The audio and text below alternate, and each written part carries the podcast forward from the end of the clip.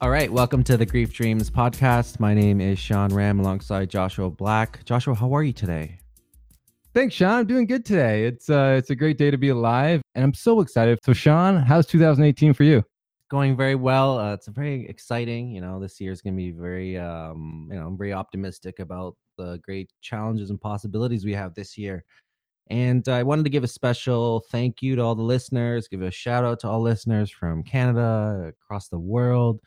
Uh, we have a lot of listeners from the United States, you know, California, New Hampshire, Washington, Delaware. I can't even say I can't even say all the places that we've had listeners from, and we're very appreciative.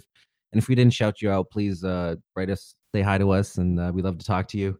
Yeah, and uh, you know, 2018 is going to be big. We have a lot of great guests coming up, and like the one we're going to have very soon, and uh, might as well get into it. Her name is Melissa Lyons. She is the author of the picture book "I Will Always Love You."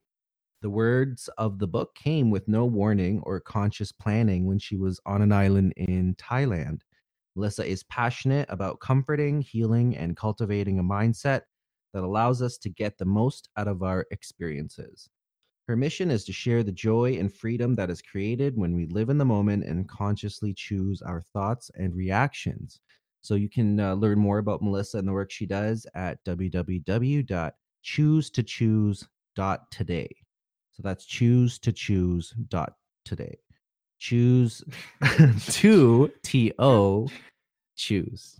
So not the number two. Okay, I'm sitting next to Joshua Black and he's laughing aloud uh, because What was that, Sean? I missed that. Could you say it one more time? choose to choose dot today. Um, so Melissa, welcome. Thank you.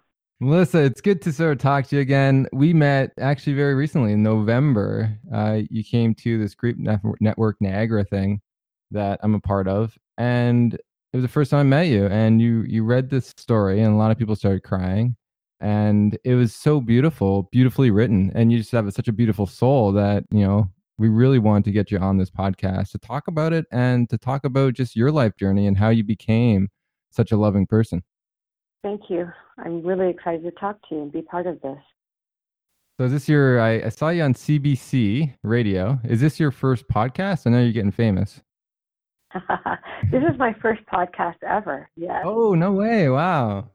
Well, Yeah. welcome. It's very exciting. so thank you for coming on and seriously. Yeah, well, that's the the beauty of this platform. We get to talk to people that haven't maybe had an experience with the podcast. So I'm just happy to be able to talk to you. So uh, first things first, let's go back to the beginning of your journey. Like, did you ever want to write a, a children's book, or were your your life plans in something else? No, actually, it's not anything I ever really thought about. My my life plan was was certainly not anywhere in the creative arts in terms of a profession. So it's all new to me. And and like I said, it's exciting, and I and I like it more than I ever thought I could like anything. Yeah, because on your website, um, I'm just reading it here. Uh, it says under your bio, uh, reflecting upon uh, her early years, she recognizes that she sought to please and conform to the expectations of others. So, like in the earlier, because this whole like the book, will- which we'll talk about, is really speaks to that in a lot of ways. But in your earlier years, what was life like in the sense of you know conforming to other people's expectations? I think most of my life I spent doing what you were supposed to do. You know, go to school, never miss a day of school, do your homework, get a job, do, do an undergrad, maybe do a master's degree, get married, pick up a nice juicy mortgage, have children, keep working until you retire. And That sounds I fun. That I mean, that's what that's kind of the pattern for a big percentage of the world. And maybe I I, I might I might have made it sound a little bit more than it than it is, but I think that most people fall into that that pattern, and I did, and um, it never quite fit. It was never enough. Um, even when I had seemingly everything, there was just something empty inside, and I, I no one could figure it out, like least of all me, what was wrong or what was missing. So, did you get good grades in school? Yeah, yeah, Yeah. I did well enough to to to go through school. You know, like I, that pleaser mentality. Yeah. The person who raises their hand and does all the things. And I had fun, and I and I certainly enjoyed my life. Don't get me wrong that way, but um, I did all the things that you were supposed to do to make your parents proud and to make your parents be able to tell their their their friends. Oh, this is what my child did, and you know, like that kind of a thing versus just doing what really made me feel like I came alive. I don't even think I was in touch with with what made me feel made me come alive because I never took the time to even ask myself what it was I wanted. I just knew what I needed to do, and I think that's like a lot of people. Yeah, I think especially as children, our world is our parents, you know, and to please them is to get that reinforcement, to feel loved. Like that's what you know, I think we're longing for in many ways. And as we mature, we start we can uh, over time see a different side of that and what we what we truly love and what we truly desire. And so it's very interesting. So did you do an undergrad then? Because you mentioned uh, undergrad and masters. Yeah i did an undergrad in business and um, at university of ottawa. Hmm. and when i was finished that i was encouraged to do my masters because you could go farther with another piece of paper Don't knock the piece of paper. I'm uh, trying to get another one. yeah, well, it depends on it depends on what you want to do. You know, once I hit the corporate world, which was what I needed my paper for, I didn't want to be there. I didn't know that till I got there. Hmm. So yeah, I'm certainly not knocking it. It's just it, I never really thought about it. I just did it because I was supposed to. Yeah, um, I kind of have a similar path. I, I, oddly enough, I actually went to University of Ottawa as well. But um, oh. yeah, I but I kind of had that feeling as well where going through school and then finishing school, I kind of had this, you know, you have this mentality of, okay, what's next? What's on my, what am I supposed to do now? And then again, the, the stresses and pressures, if you will, of finding a career, you know, getting out of school debt, if diving deep into the working world. But, you know, along the way, I kind of developed, you know, all these other pressures came aboard and personal pressures of man i don't feel fulfilled and it just doesn't really jive with kind of the things that make me happy. Did you have any kind of maybe hints growing up or or you know maybe your teenage years where you kind of you know had these things that maybe you did fulfill you and and maybe gave you that kind of uh experience as to what down the road might be more fulfilling for you that's such a great question because the answer to that is yes and no. I think that I did have hints all the way through, but did I notice them? No. So looking back on it, and especially after after reading the book, and maybe this is like what Joshua was talking about as well. After reading the book and it says pay attention to each sight and each sound, it's like we're all getting hints all around us all the time. It's just whether or not we're open to them and paying attention. So, yeah, I can see them all the way back to when I was 12, but I sure didn't see them until I was 50. so they didn't help much then. Wow. So when you're so let's move forward and you're in the business thing, you graduate. So did you was your first career then business related? Yeah, I was in corporate finance with the Royal Bank and I had a, a pretty amazing job and an amazing opportunity it just didn't fit me. There's mm. nothing wrong with it. It was it was me. I didn't fit. And how long were you in that job? I did that for about three years, and then I, I, I left that and I started a small um, small business, uh, not for profit uh, fundraising uh, or fundraising for not for profits, which uh, lasted about eight months until I had to start waitressing, an MBA with waitressing again um, for about a year till I could actually get a job uh, back in the corporate world because I just I wasn't ready to be an entrepreneur at that time. I think I still needed to work with a mentor, and I was still figuring a lot of things out. So, yeah. It's interesting. So it's been a very, I guess you say, even rocky journey because you're in, you're out, and you're trying to get back in, and you're still, I said, same time, trying to figure out where your passion lies. And I think that's the issue when you have a degree in, in something, especially you know you get you get sort of told like after high school you have to pick a topic to study and you don't really know what your passion is and eh, just the calling hasn't got through yet i guess is the best way to put it. And so you have this degree but then what do you do right? You have to stay with that unless you do something really crazy a, and have a lot of courage to change.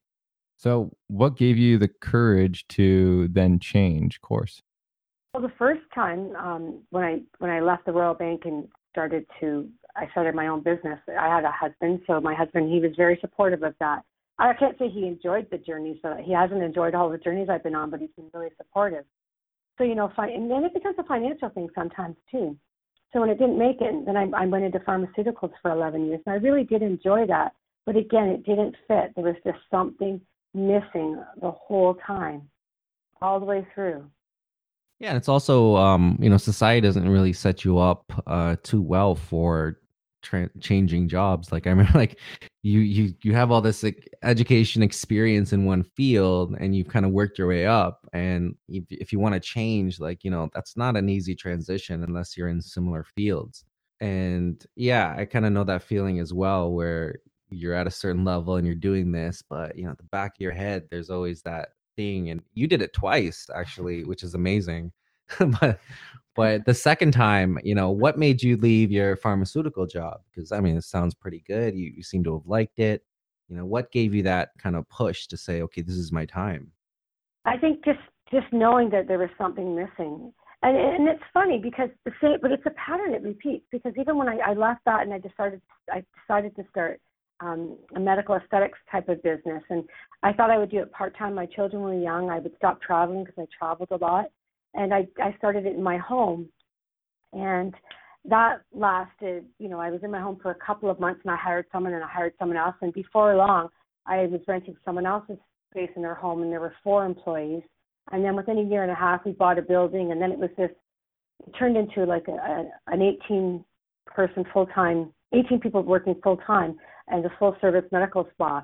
So it went from, I think I'll just stay home and do something easy and be near my children to that like almost overdriven to the point where it wasn't fun anymore either. It still wasn't coming close to making me feel fulfilled, even though it was successful. It wasn't fulfilling. So I think it's interesting how our callings come from trying different things. You know, like you've tried this, people said this, maybe I'll do this, and you're still something still was missing. I think that's kind of a beautiful statement to say that, you know, it's okay to try different things, but just keep listening to see, you know, was this what, you know, where my calling is? And it seems like it kept pushing you to something else. So I know I read in your book or read in your, I think your book or website, where you said you took three months off. So could you talk about that that transition? Yeah, that was one of the most wonderful things ever. When I sold my business in 2014, uh, I I decided to take three months off just to figure out what like what is it that I really want. And I had to just touch back on the fulfilling thing. Like being married was fulfilling. Having children, like my goodness, that's one of the most fulfilling roles you'll ever. If people who are parents, you, you relate to the fact that it is it is that thing that you can't describe. But there's still at the end of the day that that there's something inside that je ne sais quoi inside of all of us that that some people seem to get and some people just don't get. That's the part we're talking about here. And so I wanted that three months to see like what is that empty space. And yeah, it turned into 30 uh, a whole lot of meditating, tons and tons of reading, um, learning to slow down, not not make things happen right away, but allow them to unfold. And that's the biggest lesson that I learned in all the time is this allowing of unfolding, not not forcing the situation to be what I think it should be. Yeah, that's tough. Uh, because we always have these expectations about how something should be or what good looks like and you're saying just you know sit back watch and you don't you just never know how it's all going to play out. And like so do you still like because that was a little while ago that you got into that do you still have moments in in life where you try to plan things out and like feel that anxiety again? Yeah um, i do I, I definitely do. And even just the other day like as a perfect example after the cbc interview the book sold out on amazon so I, I immediately thought that was poor planning. I didn't do this right. And I said of all the things because I should have had like my methodical business mind should have had all these things in place, which is not what I'm doing now. I'm just sort of reacting and, and doing things on an intuitive level. And then it turns out that selling out of the books actually raised more awareness and allowed me to hand deliver and personalize things this year. I can do that. And it gave me so much more of an opportunity to make it be even better. And so I find that um, I still go backwards and feel anxious, and then I realize that it was the best thing that could have happened. So just trusting. That's that's the thing. Like just trust that everything will unfold, like divine timing regarding regardless of what you think your divine will come from. That divine timing really does look out for us if we trust in it, even when it feels like it's not right.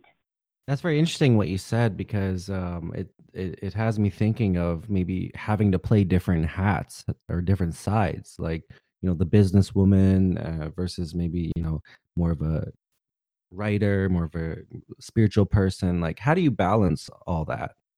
Well, this time around, I'm, I'm. It's actually almost an experiment.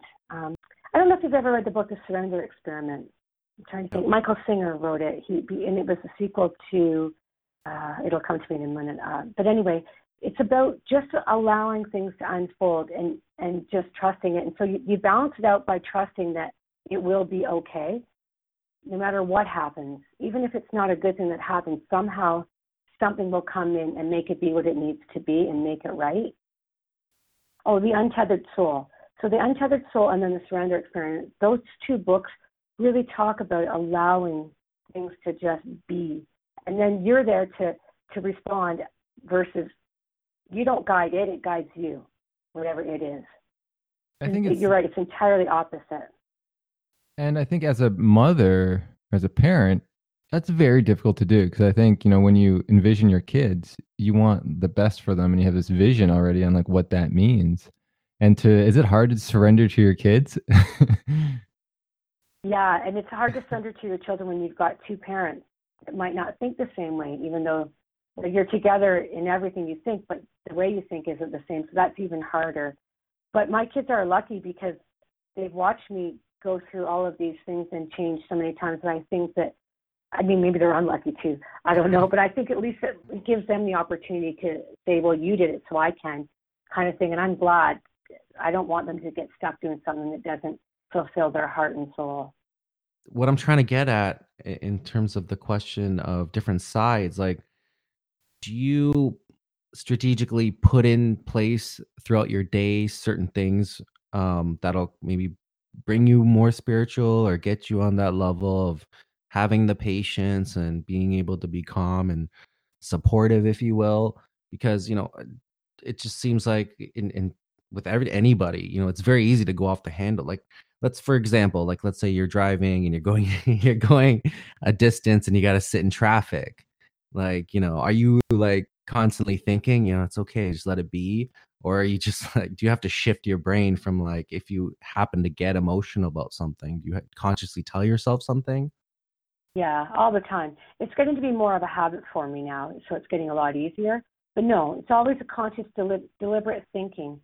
For example i got i i needed to turn off at one exit on the highway the other day and i was cut off and it was very frustrating because the next exit was a long way away. And so between that exit and the next one, I thought to myself, I wonder why I'm supposed to be on this next road. And then when I got into the next road, I thought about something that I needed to do, and it ups. It like it, it just all worked out. And this happens like every day. Like I don't know if it's serendipity or synchronicity.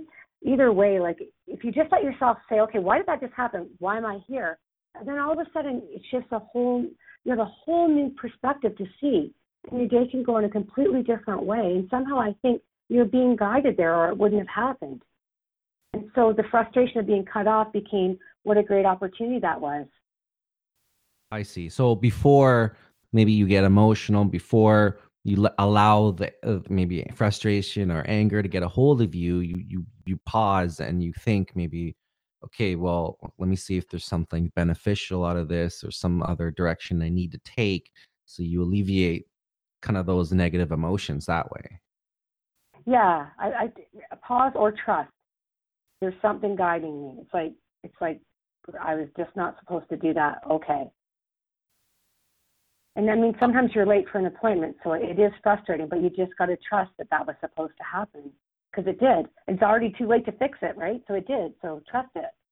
Oh, that's great, and you're right. Uh, like to have a mindset like that, you you know, it obviously requires practice. You know, requires uh, yeah. catching yourself and and knowing yourself you know your thoughts throughout the day and that's all a part of it uh, i want to get into this book you know because obviously we want to talk about it but um, how did it come to be? I have no idea. It's the truth. Like I, i've been trying to journal in my three months to 30 months i was i was told to journal and to me that's like my journaling some days will, will consist of telephone pen book chair tree and i'll just write words that i see because i don't have any connection to anything creative, or at least I didn't. And I was sort of doing that that day just to start thinking about what I could possibly journal about as I had a few hours to spare sitting there. And then all of a sudden, I'm, the book just flowed and came right out in one page. Can you speak a little bit more? Like, did it? You just came out, or like, was there pauses? Like, what exactly happened there? Were you on a Yeah. like? Where, where were you? Like in the in the studio at Starbucks?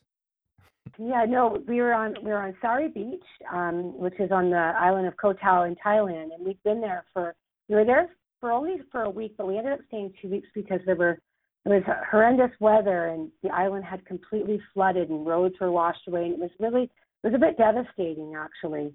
We had to walk through um, waist high water with cuts on our feet, carrying our bags just to get to another place to stay. So it was it wasn't your typical Thailand beautiful relaxing getaway. And um I was just just sitting there having some tea and a crepe and just thinking reflecting. I actually earlier that morning to to actually to answer one of your earlier questions, I was really frustrated because the internet wasn't working and and we had internet with our room and I went to complain a little bit and chat with the guy at the at the front desk and he looked at me and he said, I understand your frustration. My family doesn't know I'm alive. I'm not able to call them. and I thought, oh my goodness. Like, you know, our, our big problems are so small to what other people are facing, right? And um that that happened the morning of, of the book coming out too. So I think all of a sudden I had this realization, just sitting there, how lucky I was, even though it was less than perfect, it was more than perfect.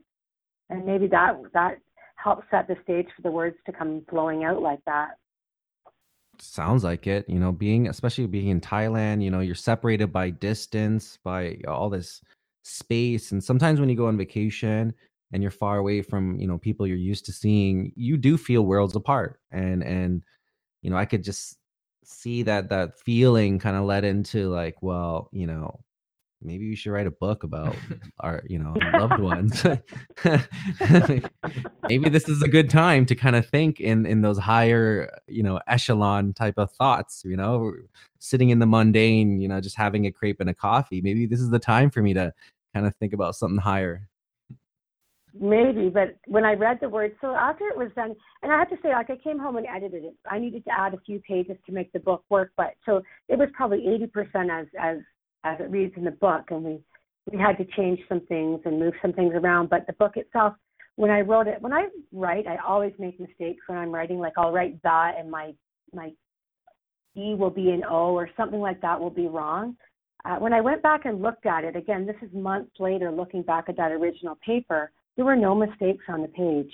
And that is really rare too. So there was something really not normal about the whole experience. Yoda would say you were tapped into the Force. I just watched a Only Star Wars movie. Yoda. but I think yeah, you're right. When you're tapped into that place that is very unfamiliar for a lot of reasons because we're so busy and so life gets so hectic. But it seems like you were tapped into something that was very loving and it came out different than what you used to. Like no spelling mistakes and all the whole story. You're not just writing down words, like coffee and beans and sea and water.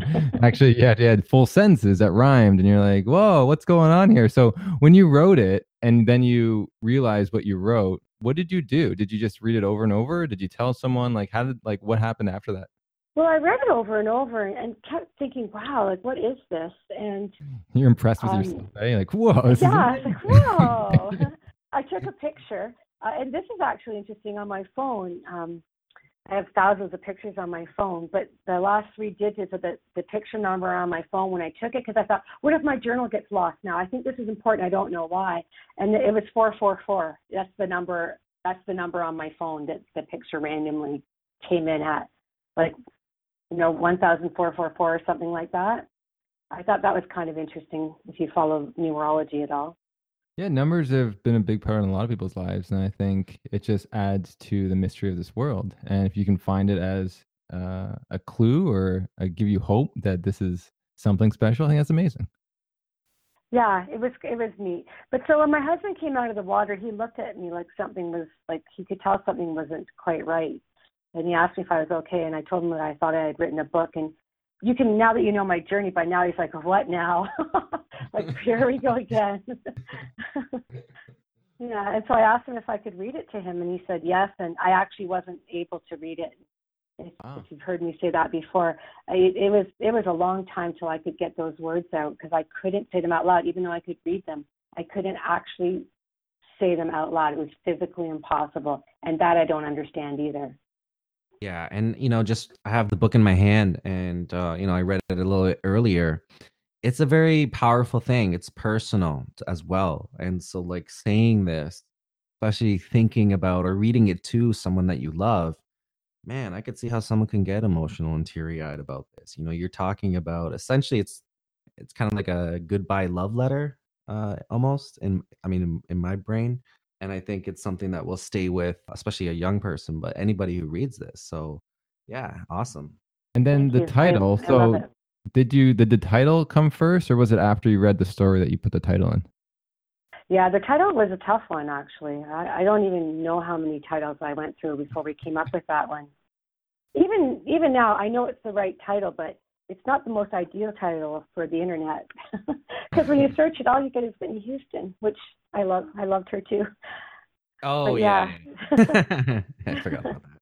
But you know what? It's, yeah, it's a book. It, it's a title that, again, you know, if if it just said "I will love you," I don't think you know it's missing something. But to say "always" connects with that afterlife kind of theme and uh, a loss. So yeah, it's it's a very uh, powerful title.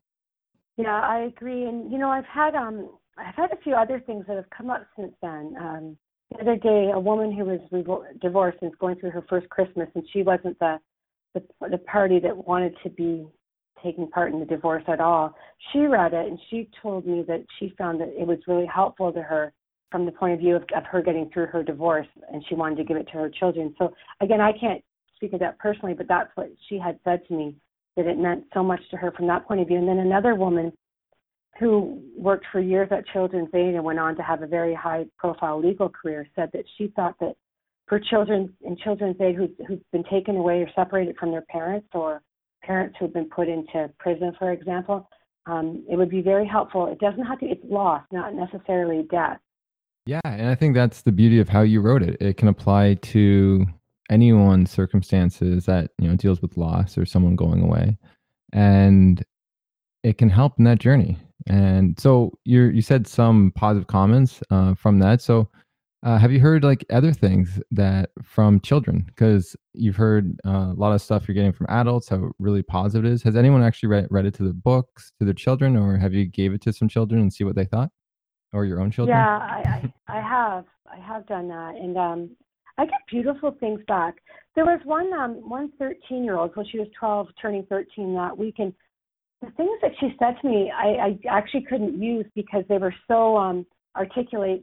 She articulated it so well that I don't think people would believe that they were actually original from her. But she felt that she had this sense of comfort. Um, she had lost a friend in a horrific car crash um, two years ago. Um, and so she was on her way to dance class with her siblings when they found out that her friend had this had happened to her friend and she'd lost her. And she feels that like she the comfort of knowing that she's around her wasn't something she had thought about so deeply and that she felt immediately like she wasn't alone or that Gabby wasn't far away from her anymore. That's amazing. It's got to be amazing for you to get that feedback to give you more motivation to continue. Because I know it can be a lonely road as an author or someone pursuing your own passions. Because a lot of times people don't understand your work, understand your feelings on on what it is. It's like you can try to explain it through words, but there's just something else that's you can't use words for that's given you that passion and that motivation that you said like you've been searching for your whole life, and this seems to be part of this journey of yours. I think that's amazing, and it's amazing, you know, for what you're doing for others in the book. I want to sort of say I was uh, reading uh, the book also today, and I looked at the title and it says "I will always love you," and I thought we had a, a woman on here, Ashley, uh, in her earlier episodes of the podcast.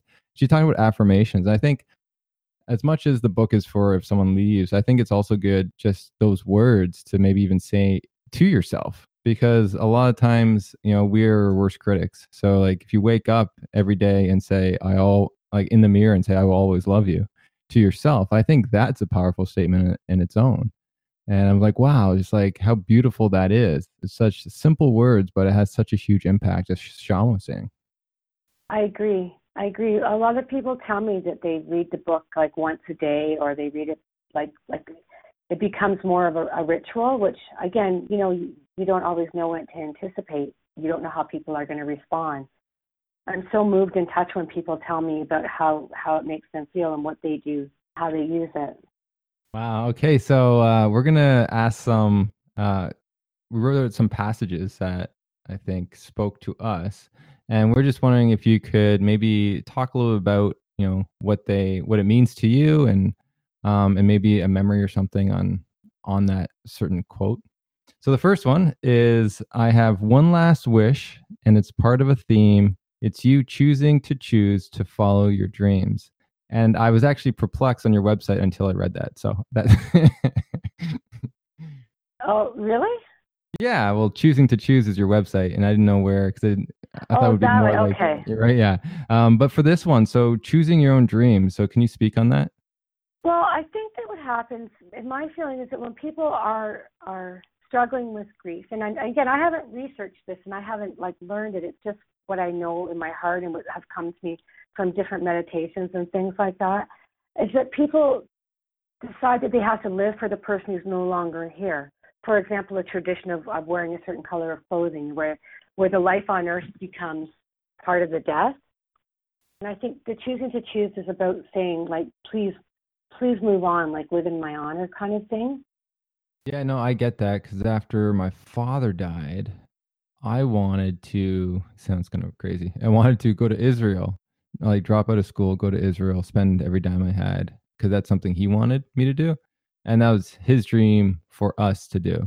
But when he died i'm like i'm to do that right? But it was great uh, i had someone that talked me out of it um, but that wasn't my dream that was just you know trying to live his dream for us in a way. And so you're saying you know it is like to settle down like in loss it's so easy to be um, to act quickly but to to just you know go back and to sit with your loss i think the most important thing and then as you move forward you can make some of these decisions and figure out what your dreams are I think I didn't really know because I, I talked on this little subject before, um, but my dad wanted me to be elementary school teacher. And so that was the path I had set out since I started university. And it was only after he died that I realized I didn't want to do it. Um, and that was because I was doing it for him without even realizing. I thought it was my own dream. So I was getting these good grades because I thought I really wanted to be an elementary school teacher. But truth came to light that actually I didn't. So um, I think that's you know that, like when I read that, I'm like, wow, you're right. You know, like it's realizing what your dreams are and what what dreams are not yours. Yeah, and that's that. I know it's almost like that extra word, the choosing to choose versus saying just choose your own dream. But no, it's actually more. It's it's more deliberate than that. It's more deliberate than just choosing. It's choosing to choose. It's that extra step of really knowing, like you just said, is it yours? and in a way, you've kind of followed what your dad wanted for you. He wanted you to teach. You're just teaching in a different realm, in a different environment, but you are still teaching people, aren't you? Yeah, and that's I think it's a funny thing um, about this all is I get to do these workshops and to talk about the PhD research on grief dreams that in a way that in have like these workshops and the way you're teaching others on how to provide a loving space to hear these dreams and yeah, it's a different kind of teaching and I think he was so focused on the elementary school teacher because that's what he knew. He didn't know any other speaking, um, and he liked their pensions. I guess they have good pensions. So he was a he was a planner. He's a money planner. So yeah, at the end of the day, uh, it's very interesting to when you actually look at it full circle. That is you know part of my calling is to be able to teach on this subject, just not in a school system. Exactly.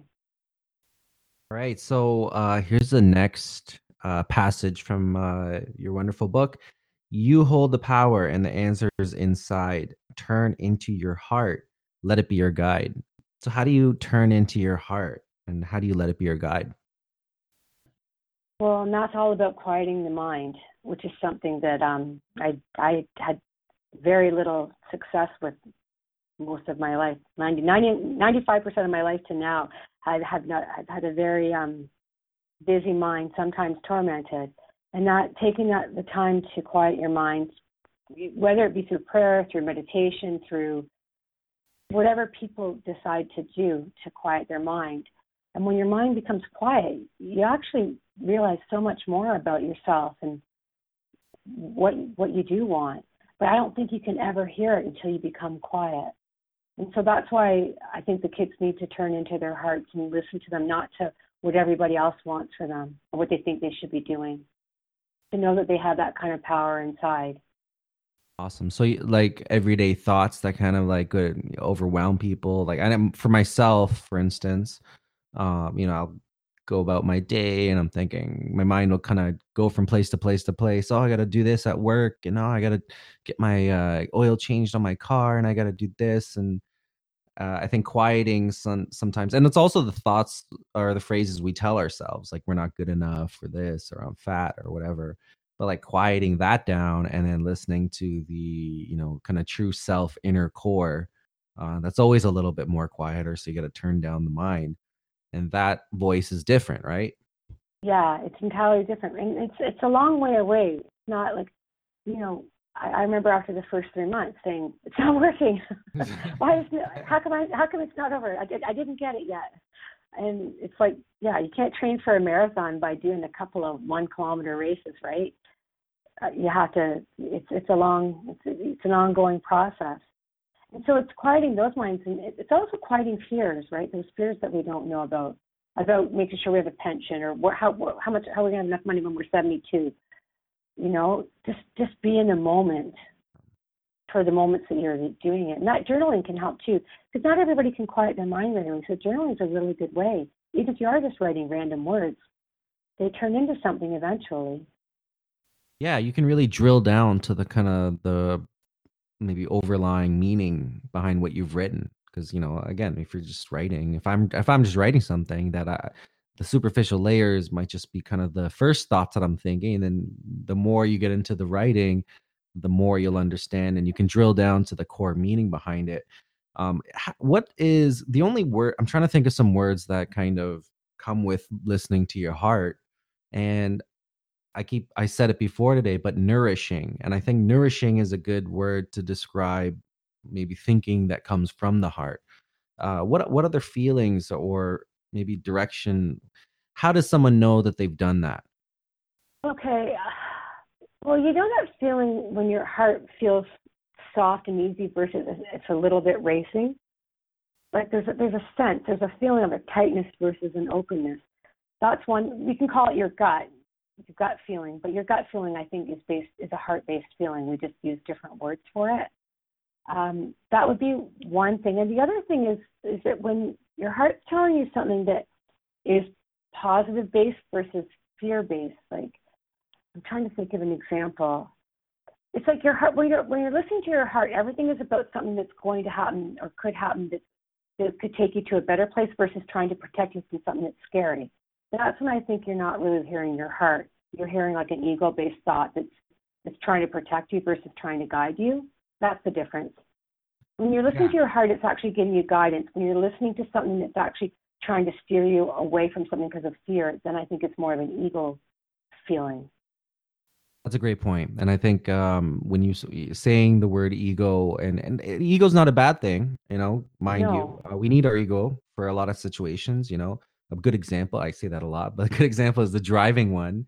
You know, we use our ego to drive because it's watching, you know, our eyes are looking around or scanning, you know, we're listening, whatever, whatever, we're paying attention.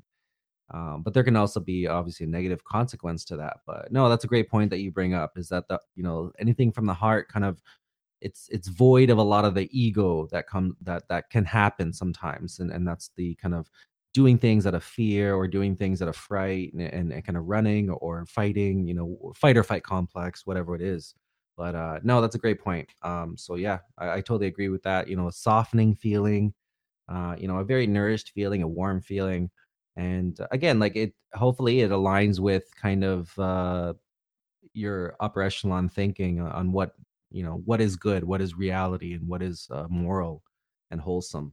Yeah, and, and, and be guided by it. All right, so here we go. The third and last book passage.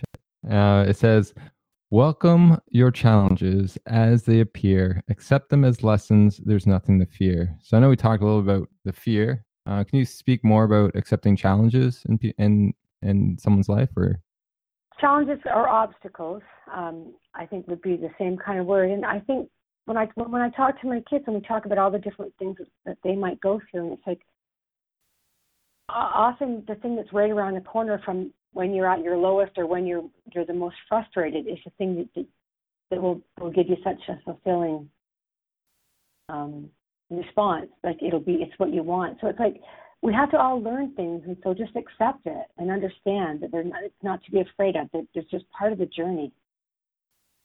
Yeah, I think when it comes to grief too, it's you know that's one of our biggest challenges because it makes us face you know our own mortality. It makes us to live a life without the other person uh, around, and I think that's big because we've always you know we get a sense of approval from them, we get a sense of love from them. Um, if it's finances, we get you know finances from them, a sense of identity, and so all those things now are either gone or changed, and you have to start to learn to live yourself to to live this new life. And i sort of like how you sort of put it there's nothing to fear. And i think that's what i think blocks a lot of people in their grief journey is just the fear of the unknown of if they can even do it without the person. If they can who are they without that person? And as you sort of see with a lot of people once they start going on that journey they realize um, so much more about what they're capable of and what they can do. And so that fear in the beginning was you know unfounded because they're just a they just didn't know. Um, and do you see that also in people around you that have maybe lost others? Yeah, I, I do, and and and I like when they talk to me about it because, as we said, like I I haven't in my mind experienced any kind of tragic loss that has I've needed something like this myself or my children haven't gone through it. So when people talk to me about it, it really resonates with me that that, that they needed to hear that. They need to understand like it's, it's okay. You're still going to go through the bumps in the road, but you still got to keep going because it's okay. Hmm.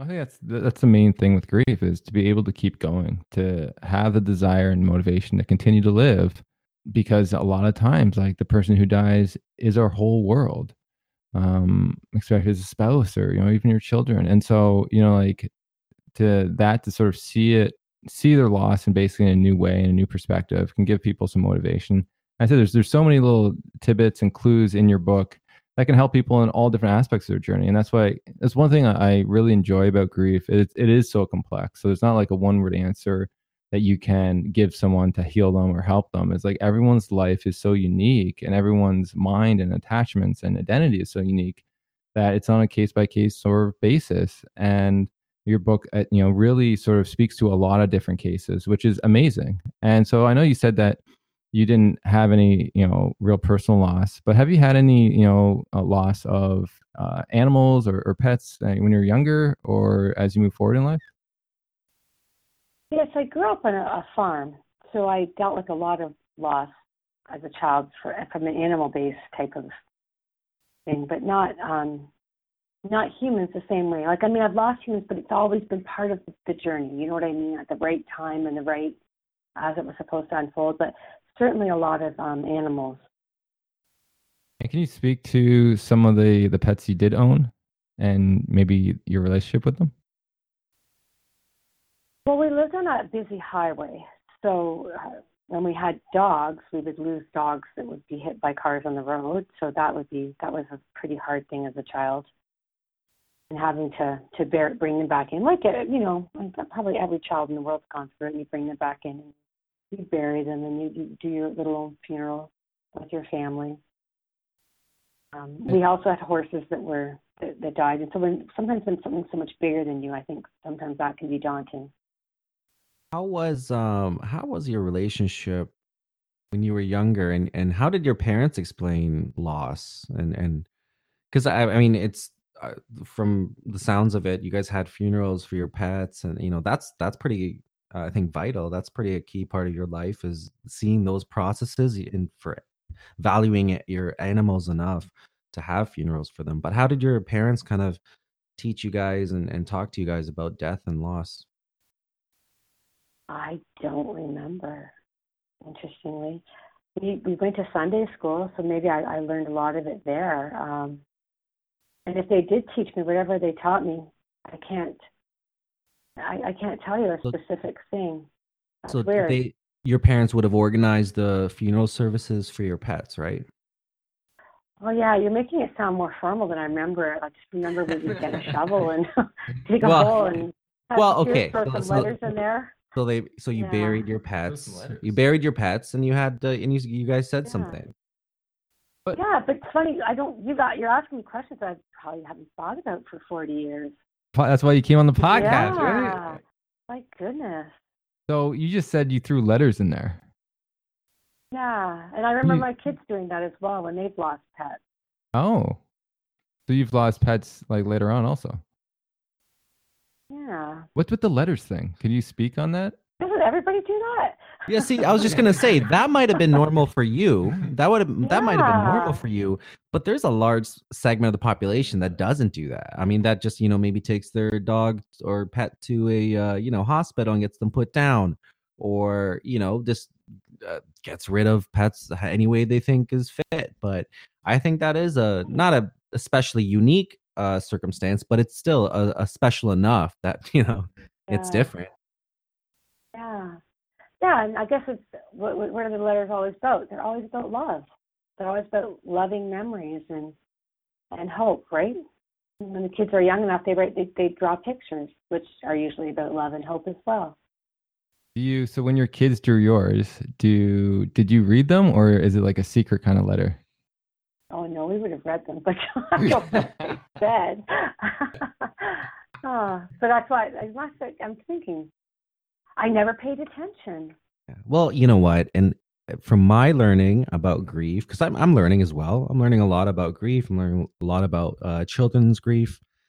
But it seems to be a, an important thing that when kids are young to kind of get involved in the process, and especially something like a funeral. That is a process. That is a an- a ritual that you guys are doing. You know, you're giving letters, and who knows how much that would have helped Mm. shape your kid's future from from those experiences and even yours personally like your personal experience could have been shaped just just by that start Yeah, it's very interesting. I find this whole thing so fascinating. Yeah, well, it's funny. Like when you start going back in time, you start seeing the clues, as you're saying, about the pieces that were put into place for you to be able to write something so beautiful. And I said, like you, like I never wrote anything. I had a, I had goldfish die, I had turtles die.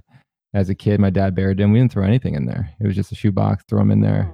Yeah, and my dad died. I didn't have a letter I put in there or anything. So it's very unique. And then here you are writing a book.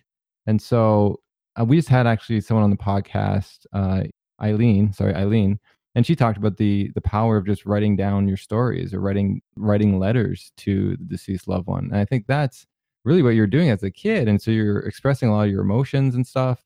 And even Steve Morrison said the power of you know kids doing stuff like that actually has a huge benefit for them in their grief journey. So you know, I think you said like you never had any these, these crushing losses, but it's probably because you're okay with people dying, like the death process in general, because of what you went through as as children. And for a lot of kids, we don't deal with anything to do with loss till we're much older. Hmm.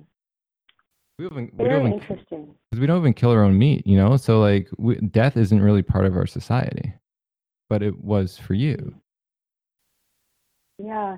You know what? You just made me think of something, though.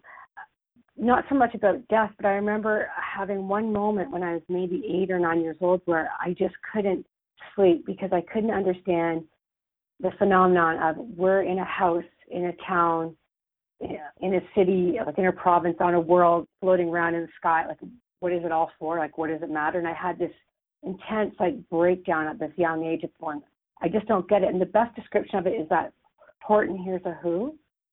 Like the whole idea of there's like it just gets smaller and smaller and smaller, but it still is all life. Yeah that's a, that's an interesting thought. I've i've had those thoughts as well and especially when i was younger i had those. And then get a little scary because you're you zoom out because i always use imagery of me zooming out. So i'm zooming out from my own little destination back up up up up to where i'm like on the moon looking down at the earth. And that's a tool that I use now to make me feel better about things because then when I get caught up in my own little stresses and and the daily uh, minutia of the world, I do that t- uh, strategy to kind of make me feel better. Like it doesn't matter at the end of the day, it doesn't matter. So it makes me feel a little better about life. But yeah, I can I can understand how that that being uh, a very interesting, scary kind of uh, thought for kids, and and that's that's kind of childhood, right? Like you have all these things that happen, real things happen, and sometimes real thoughts come into your head when you're a kid. You know, someone dies, someone passes away. These are real things. Like I remember in grade nine, I might have told this story before, but in grade nine, a friend of mine he passed away. He got hit by a car uh, just coming from school. Stephen Arado, and took you take his I took his death pretty hard. Uh, I I remember writing something. I wrote something down. I wrote a little. Uh, I wrote a rap, and and this because you know the song "I'll Be Missing You" by Puff Daddy, which actually is a song from the Police, but you know they ended up uh, redoing that song. But anyways, that song "I'll Be Missing You." It's a very sad song, but I ended up writing a rap to that song and it was all about my relationship with Steve. I took that, I put it in a plastic uh, bag, and I ended up um, I had there was a hole in the wall. the wall was breaking down. We had a hole in the wall, and I put it in the hole and in between two other walls. So I don't know. I, it still might it still might be there in one of my old houses I lived in. But anyways, writing that for me was important. And it was also a way I could actually talk to Steve without him being around. I knew he would get that message and I know he would he would have felt that. But um it's amazing when you're a child, you still feel things. You're still, even though, you know, life is great, you're running around, you know, everything's all fun and dandy. Obviously, I don't have kids. like, but but uh, you know, kids think of serious things too. And and it's it's it's critical for them, I think, to kind of learn about these things. And again, we go back to your book. This type of book is invaluable for some for a child to go through because you're talking about things like, you know, there's you have power inside you. There are challenges in life, you know, and you can overcome them. This is amazing. This is an amazing lesson for any child to have. So, again, it's it's great that you have this book and and you're sharing it with the world. Thank you. I feel like it's a pretty great thing for me to get to to meet people and talk to them and, and get to share it. Like it's nothing I could imagine that I'd like doing more than this. Pretty cool. I was thinking as you were talking, you just said you knew that your friend knew what you wrote. Right? Yeah, like it was. Just knew it. Uh, so, yeah. So so with with I've got two daughters and and they're, they're both very similar, but one thinks a lot more like me than the other, even though we all kind of are on the same path. But the one who's like not quite the same. She said to me one day, even if none of this is true, it makes my life so much better. I'm just going to believe it anyway. I thought, wow. So if you can think something and believe it, even if you don't know if you totally believe it, but you make your life better, then why not do it? Kind of like you when you when you pull yourself up to the moon and you look back. Why not? That's a very uh, mature line of thinking. That's a really smart way to think about life because that's it's true, isn't it? Like you know we we we're so self-doubting and we're so like kind of in our own worlds but it's really about that's what dreaming is about. That's what setting up goals is about. Like if you really you put it down on paper and if you believe it in your head if you try to work towards something like it can come about. It's surprisingly how things have a way of working uh working out and and kind of working the way that maybe you don't want it to work that way or you didn't think it would work that way but it ends up working out anyways um, so yeah, the kids are kids are incredible. Mm. And so, uh, do you? I know it's uh, a little ways back, but um, do you remember as a kid ever dreaming of any of those deceased pets, or recently after your, your own uh, pets have died? I don't. No, I don't. I'm not good at remembering my dreams either. I'd like yeah. to remember them more. If only we had a story that we can give to you. only. I think I'm going to get a lot of help from this time I have with you. Yeah, well, there's different ways to increase your dream recall, and one thing is writing them down when you have them and talking about them and valuing them. And so by doing that, your mind will start believing that they're meaningful in some way. And so that's one one thing you can do. Um, so have you ever asked your children if they've ever dreamt of any of the pets that have died? No. Hmm, I don't talk about dreams. I haven't, but I'm I'm sure my life is going to change now because I'm I am really interested. But no, it hasn't been a big part of my life. But I, I find it interesting, and I plan to change that. That's great. Yeah. At the end of the day, like, you know, with your kids and pet loss is a big one. And I've seen a lot of dreams that they can have that can be comforting or discomforting. And that's sort of the reason why we asked, because if we can help them, um, that's amazing. And if it it's comforting them. Well, now you're knowing something that actually helping them as they move forward in the world. Mm. All right, so uh, we're just going to be wrapping up the podcast. So the last question that we always give our um, the uh, the people is if you could have a dream of someone who's passed, so maybe when your the pets have died, uh, what dream would you want to have tonight? Actually, no, I would like to dream about my grandparents that I didn't get to know. I, I would like to know more about them. I would like to be able to talk to them, Oh, go so for a never, walk with them. oh, you never actually seen them. Well, not since I was like maybe two or three, but I've often, you know, they, they people say if you could have one conversation, who would you want to have it with? And they say all these famous people. It's like I kind of like to know the people who were part of bringing me into the world that I never never got to know. Yeah, I'd and love see to some know. hopefully see some similarities, you know, like cuz obviously we get things from our parents, we get things from our grandparents. It's just how uh, life works. So there might, you know, maybe your grandparents had uh, a passion for something that you share as well. Um so so you never got to meet or sorry, you m- met them very early, but and after that you didn't have a relationship with with uh your grandparents at all. They passed away when I was very young, like I was um yeah, yeah. yeah, like three and five. And you know, they're from a different culture and my dad's an only child, so I'd like to know like what was my dad like? Like all the things that only he can answer that no one else can answer. So it's like this they took all this all the stories with them. I'd love to know some of those stories. That's amazing. So let's let's place a let's put a setting to this. Where would this uh where would you want this dream to take place? On my farm where where I grew up. Excellent. And so they've never been to that farm. They were. Uh, there's pictures of them holding Oh, they me were as, at the farm, as an okay. infant. Mhm. Excellent. And what uh what would you guys be doing and wearing? We'd be walking outside, and it would be fall, and yeah, just jeans, jeans and t-shirts and sweatshirts. That's beautiful. That's beautiful. And how old do you want them to be? And how old do you want to be? Oh. Well, I want them to be as young as they. I would want them to be like in their maybe 60s, and I would want to be now. Like I want to be close to the same age as them. Oh, that's interesting. That's pretty cool. And did they have something that they like to wear? Like what's like what's something you would picture them in?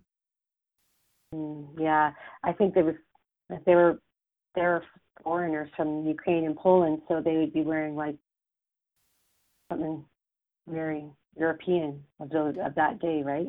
Early seventies. Really sa- yeah, nice Yeah. uh some thick pants, maybe a fur hat. no, they weren't hippies. oh, that's funny. No, no, they'd be wearing very traditional. Like all the pictures we have of them, they're very stoic and no one smiles in pictures. I would like to see them smile. Actually, I don't think that there's any pictures of them smiling. Well, I th- I think if you had a dream of them, I don't I, I don't see them not smiling. I, I think they'll smile too. Yes.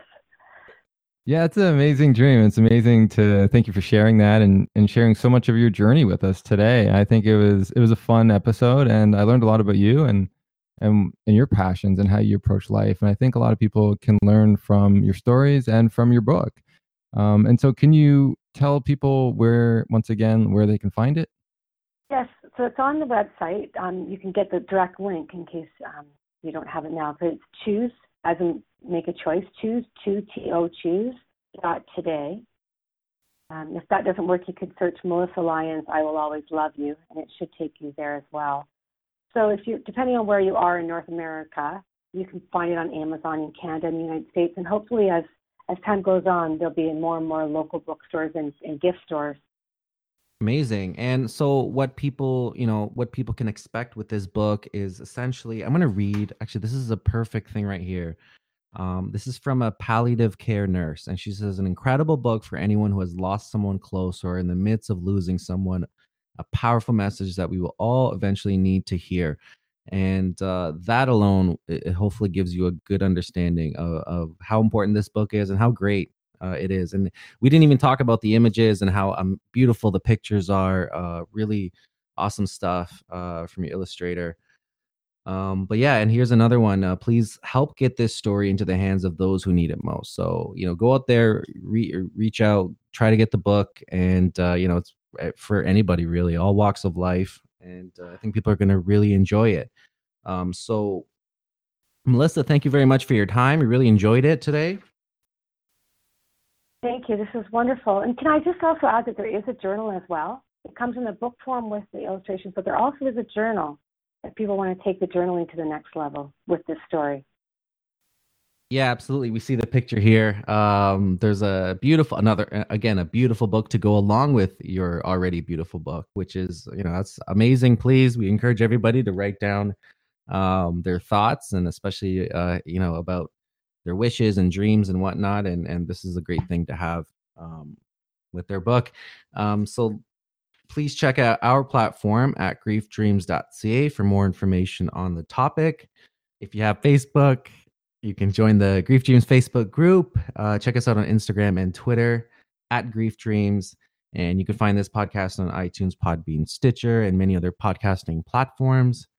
And yeah, we love to end our podcast with love and gratitude from us to you.